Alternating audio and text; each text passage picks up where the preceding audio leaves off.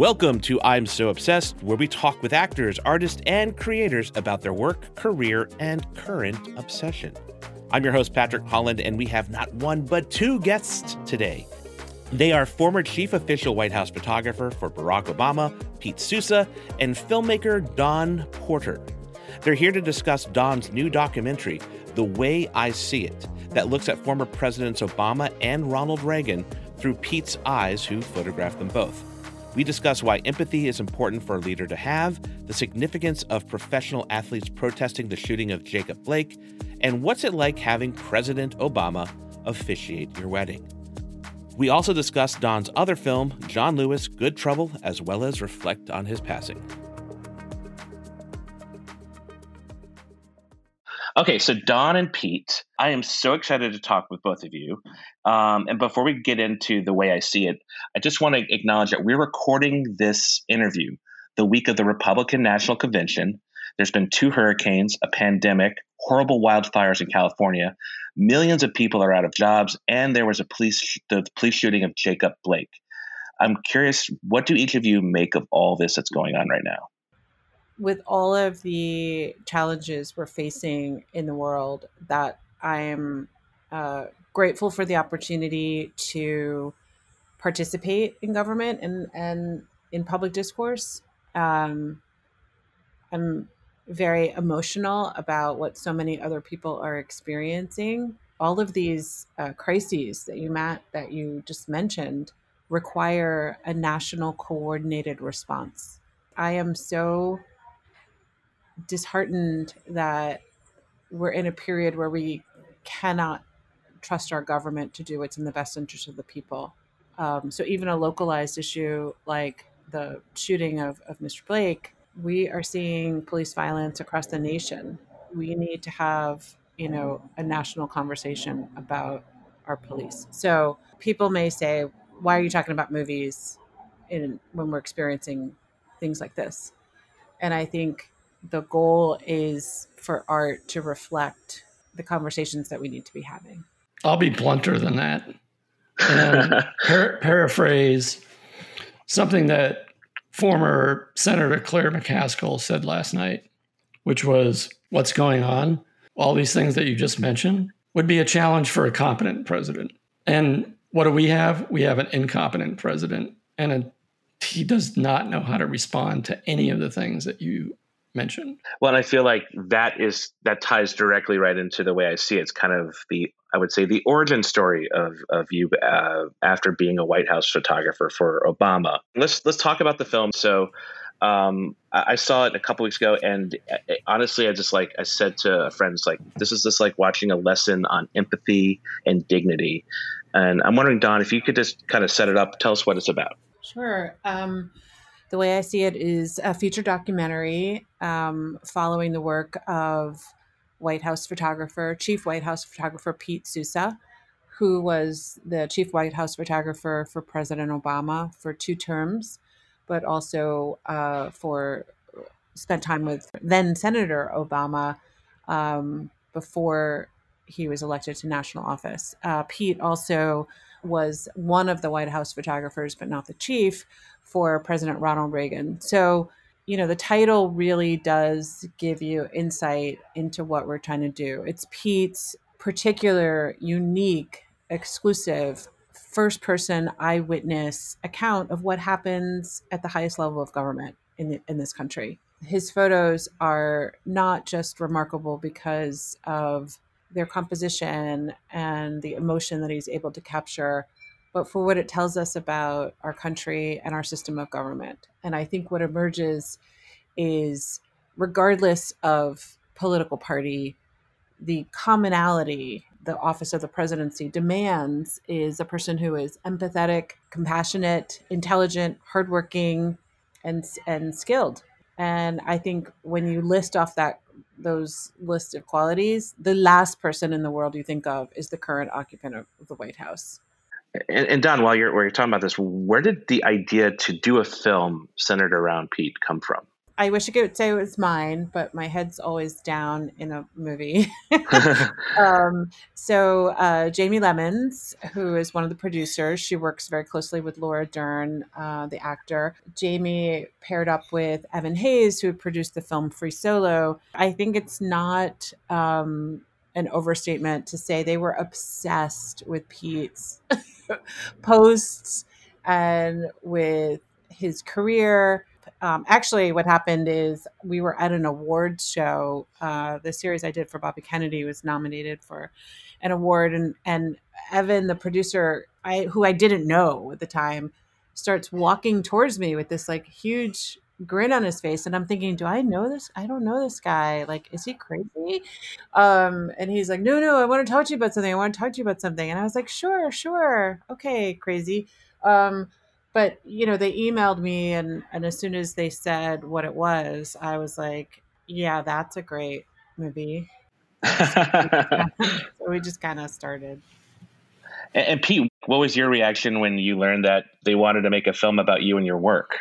The way it came to me was a friend of mine that manages a musician that i know contacted me and said hey do you mind if i give your contact info to Jayme Lemon. She's partners with Laura Dern's, and, and, they have a production company. And I was like, yeah, that's fine.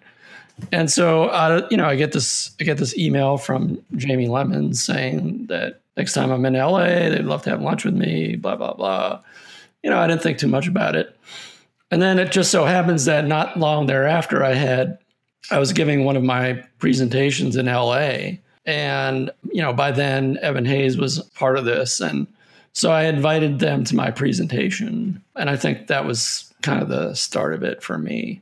I felt that I didn't want to give up whatever anonymity I had had left. But at, but at the same time, I think it's an important story to tell. You know, I think so highly of the work that Laura Dern has done and knowing that Evan had just made this or just produced this amazing documentary film um, I think I said something to him. I am not climbing a mountain, just so you know. well, it, but in a way, you've metaphorically climbed a mountain just by the position you've had. And early in the film, we see this choice you you make when the president, our current president, is tweeting out something. You will just post a photo uh, that kind of shows that maybe what he's saying is not accurate or or showing something that's more dignified, and it's usually a picture of Obama. Um, I wonder if you could talk a little more a bit about that. Well, I mean, it's like how could I not speak out? I, I, felt that you know I had a unique voice, having worked for you know not only a Republican and Democrat president, but I had worked for you know what's arguably the most iconic Republican president, the most uh-huh. iconic Democratic president of, of certainly of my generation. And so I think I could come at this with nonpartisan view that this wasn't because Donald Trump's a Republican. That had nothing to do with it. It had that he was not fit for office, you know, just the way he is demonstrated to us in a very profound way. And I think that my, for three years, I was warning about this. Uh, and I think we saw what it, what it means to have someone who's ill prepared and is not empathetic what it means when you're faced with a, a, global pandemic and not trying to bluff your way through it, trying to not, you know, trying to do everything that makes you look good and not w- what's best for the country. So it wasn't really that difficult a decision for me to make to start speaking out, to be honest with you. Obviously, your job, especially as shown in there, you talk about being a historian, um, a journalist, but in a way, you're, you're documenting the presidency. And I'm curious, what was it like being you yourself being a subject of someone documenting you.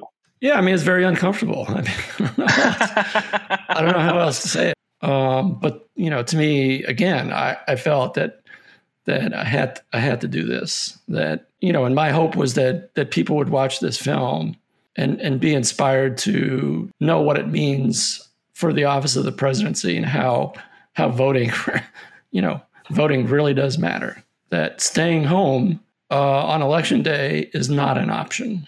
And then, Dawn, I'm wondering what was it like for you to document Pete, who he himself is documenting Obama?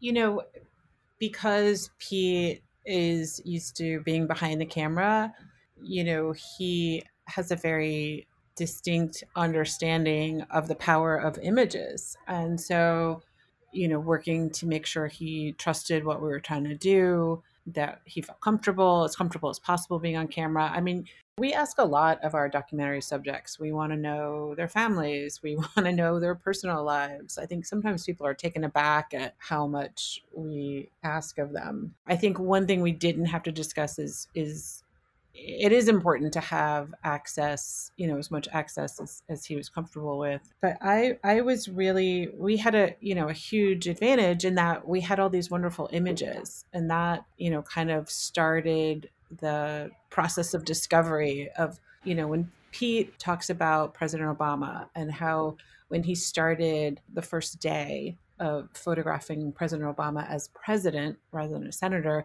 that he was thinking who is this man um, and that's kind of what I was thinking about with Pete is how did he come to be? What has influenced Pete before his tweets and before his his Instagram's you know superstar status? You know, other than that, there were the two books, but you wouldn't necessarily know what Pete thought about things. And so I was really interested in the what made him step out in such a public way when he is a very really a very private person. Well, and we are basically witnessing Obama through Pete's eyes, and then it's juxtaposed against the backdrop of a Trump presidency. Uh, but how did you find the balance in presenting that point of view, but also your own point of view of on Pete? When you're a documentary person, it's really important to document and to understand your subject well enough so that you can as accurately as possible present their story. So it's my film, but it's Pete's story. I listened to a lot of podcasts. I watched a lot of the news clips. You you try and look at little things like when does he get animated? You know, what gets him going? What makes him chatty? And you know, one thing that was kind of surprising was was how much a student of history Pete really is. He has a terrific memory and really studies details. So that just got me curious because he's always saying, you know, he wasn't much of a student and da da da da da. And, and I was like, but you're so smart and you re- like retain everything. So um, I was just curious about him as a person, you know, what it t- took to do that job and, and what it took to kind of morph into the person he is, he is right now.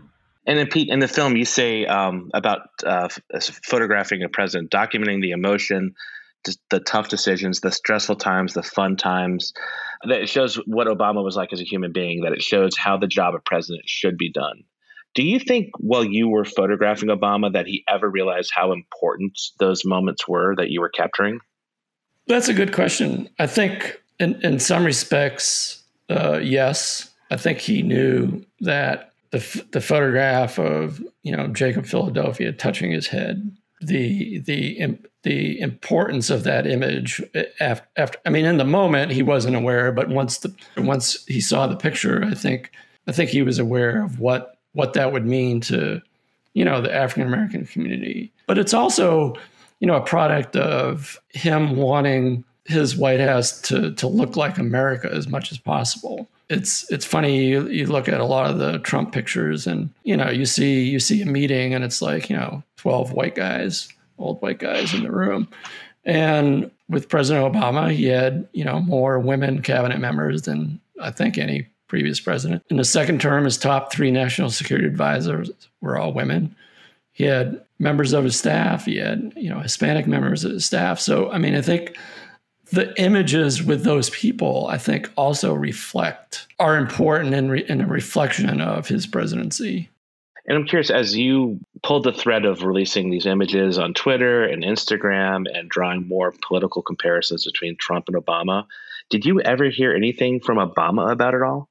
You know, I had pu- in 2017, at the end of 2017, I published a, a photography book on his, his eight years, and of course, I gave him a copy, and and he called me a couple days later to tell me how much he enjoyed the book. But but in terms of like you know my Instagram posts, I don't you know I don't think he really looks at Instagram to be honest with you. Which better I, things to do. I would say I think in a weird way that might just kind of sum up one of the biggest differences between these two. Now, Pete, I'm going to think you're going to decline to answer this, but I'll, I'll ask Dawn this question. Out of all the photographs you have, you went through that Pete took, what are some of the ones that stuck out to you? Um, there's so so many. I of course I really love the picture of Jacob Philadelphia where Obama is bending and letting the five year old touch his head. I love the pictures of President Michelle Obama and their their obvious love and re- affection and respect for one another. I love those images so much. There are some really fun ones. like there's one where Obama is like cradling a baby and the baby stops crying and Michelle is like, "What?" I think about a lot these days is there's a picture of President Obama, and he's clearly wrestling with some really difficult decisions, kind of a close up, a profile. And I'm just like, that's the kind of leader I want. I want to know that he's obsessed with doing the right thing. I think about that picture a lot. Are there photos that maybe even reflect what's going on currently that that stick out to you maybe more so now than they would have a couple weeks ago or a year ago? Pretty much every one. I think one of the reasons why it's difficult for me to like pinpoint individual images is because I saw him in all these different compartments of his life, whether he was being the commander in chief or, you know, the chief economic policy guy or the, the dad or the husband or the, the, the fun loving guy that l- likes to interact with little kids or the competitive Barack Obama. So, you know, I think taken together, you know, it's the body of work that I try to steer people towards, and I'll let others decide what's their favorite or which one has the most impact. But in all honesty, it is like every every day that I post the photograph on Instagram, throwback photograph, it to me, it's like they're all kind of related to what's going on today.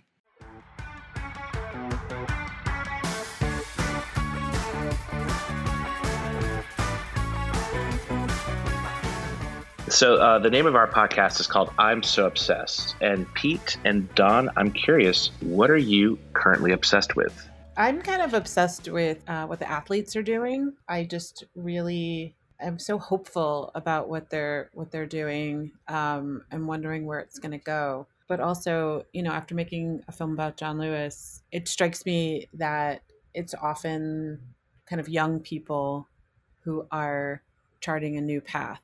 So I feel like we don't always focus on how young some of these athletes are. Some of these kids are 18 or 19 years old. And so I saw, you know, Naomi Osaka refused to play tennis yesterday. So what, is, is she even 18 yet? So uh, I'm kind of obsessed with with that. And then um, Pete, what about you? What are you currently so obsessed with? well, I'm I'm a, I'm obsessed with vinyl records right now. I'm you know a big music fan and had been delaying purchasing a turntable but had been collecting vinyl records for several years. And I figured I better better get a turntable so I can actually listen to these things. Is there a particular record that like uh, you're you're like this sounds amazing on vinyl? Well, I have the complete Bruce Springsteen collection and the, the complete Beatles collection, and but I'm also um, going back and and purchasing the remastered versions of albums that I listened to when I was like 15 and 16 years old. So I'm, in some ways, I'm stuck in like 1974 and 75, listening to some good, records. A, that was a good music year too. Though there's a lot of good records that came out then. But I'm also, you know, I'm obsessed with this woman, Darnella Frazier. So she is the 17 year old kid who had the presence of mind to f- film what happened to George Floyd to think about, you know, being 17 years old, having the presence of mind to, you know, to see something wrong, not knowing it's going to lead to death, but to seeing something wrong and to hold your ground for almost 10 minutes and film that is courage.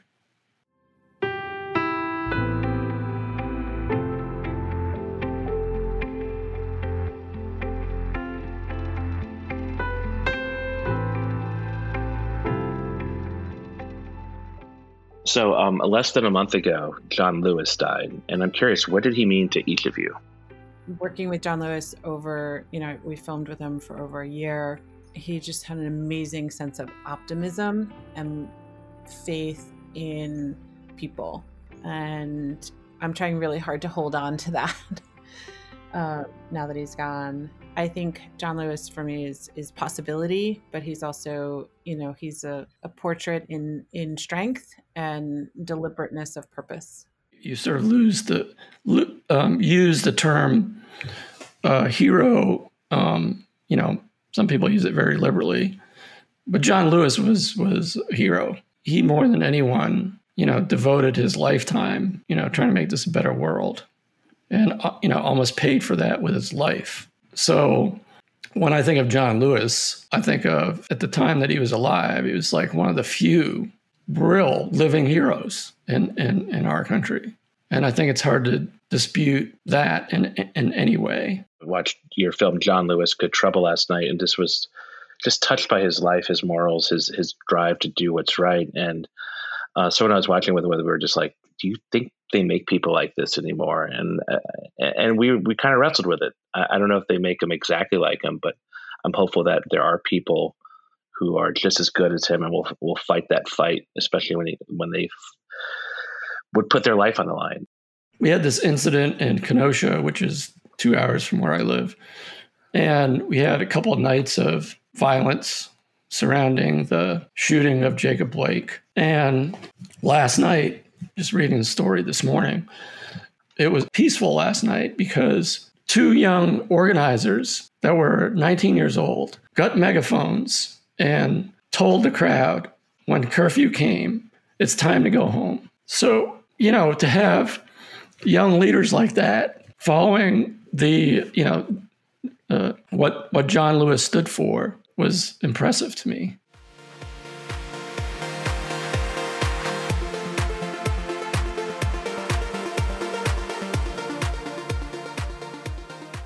So I'm going to wrap up here. We do a thing called pick one. I give you a couple options and you pick one. It doesn't mean one is better than the other, and you're more than welcome to talk it out. So the first one is Reagan era Pete with a mustache or Obama era Pete clean shaven.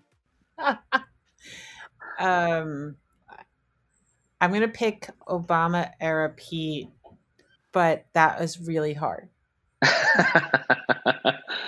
Well, for me, it'd be Reagan era Pete with the mustache because I had more hair then. I had the full hairline. Can I just say, when we found that footage, Jessica, the editor, and I watched it over and over. We were like, is that really Pete? I had a friend of mine that the producers sent a clip of the film to because they were trying to get her musician to contribute a, a song. And, and and this is somebody that I know. And he he emailed me and he goes, "Man, you look just like Keith Hernandez during the, the Reagan era." you know, Keith Hernandez, the New York Mets baseball player from the you know 1980s. You totally, you totally do. Okay, next one, and this applies a little different for each of you. One is more photography based, one more video based. But analog film or digital? I I kind of love analog film. Yeah, I think for me, it's it's it's digital, um, just because the as as much as I liked working in a darkroom when I was younger, you know, the thought of uh, interacting with those chemicals just does not appeal to me anymore. a follow up quick, Dawn, is um, how do you choose what format you're going to use for a film? Like obviously digital, there's a lot of benefits of that. Obviously analog, uh, that's we think of like Christopher Nolan, you know, defending that you know my love of film is really stems back to my father was a photographer. I grew up around a dark room and there's some you know kind of mystery like going to develop your film after you've been carrying it around for a little while it was like a present. It's really not that practical but you know the images are there's something about those images and the texture to them that i really appreciate it's interesting too because I also got a turntable during during this time, and you know my husband has a really pretty extensive vinyl collection that we dug out, and one of the things about vinyl that is a little bit similar to analog film is you listen to the whole side of a record. You know, you can't fast forward really easily. so you listen to the the way that the musician intended the songs to be heard in sequence. And it's a it's a different experience and a very satisfying and calming experience. Instead of leaping ahead to your favorite two songs you listen to the whole thing. I've just found that really satisfying. Here's my last pick pick one. Obama the president or obama the wedding officiator? I, I would go obama the wedding officiator officiator, uh, be, because you know he gave a talk at my wedding that was five to ten minutes you know, totally perfectly described the relationship I had with my wife. Had uh, did it from memory. Um, I, I, later found that he he actually wrote it out, but then he memorized it. And it's like it, when you're when you're in that moment, when you're not the photographer, but you're like the participant. It was a completely different realm for me to to to, to be to be cameraless in the presence of President Obama. One of the best cuts in that movie is the he it's Pete talking with Obama and Michelle Obama and he's kind of razzing like, "Hey, when are you gonna when are you gonna do it?" Right? But then you cut to the you cut to this clip and I'm, maybe I'm making this up a little bit, but I feel like it's the next clip. And Obama has like it's he's at the wedding. He's at he's for, in front of everybody, and the grin on his face, I think, just tells it all. You know what I'm talking about? I do. We love that scene used to be like twice as long, and uh, the movie was already so long, so we we we trimmed it back. But I also love President Obama's assistant saying President Obama pushes everybody to get married. He loves love stories. Like, when else would you know that about your president? Yeah. Um, but despite Pete and Patti's happiness, um, somebody else could have married them and it would have been great. And I have to pick Obama as the president, lest we all perish.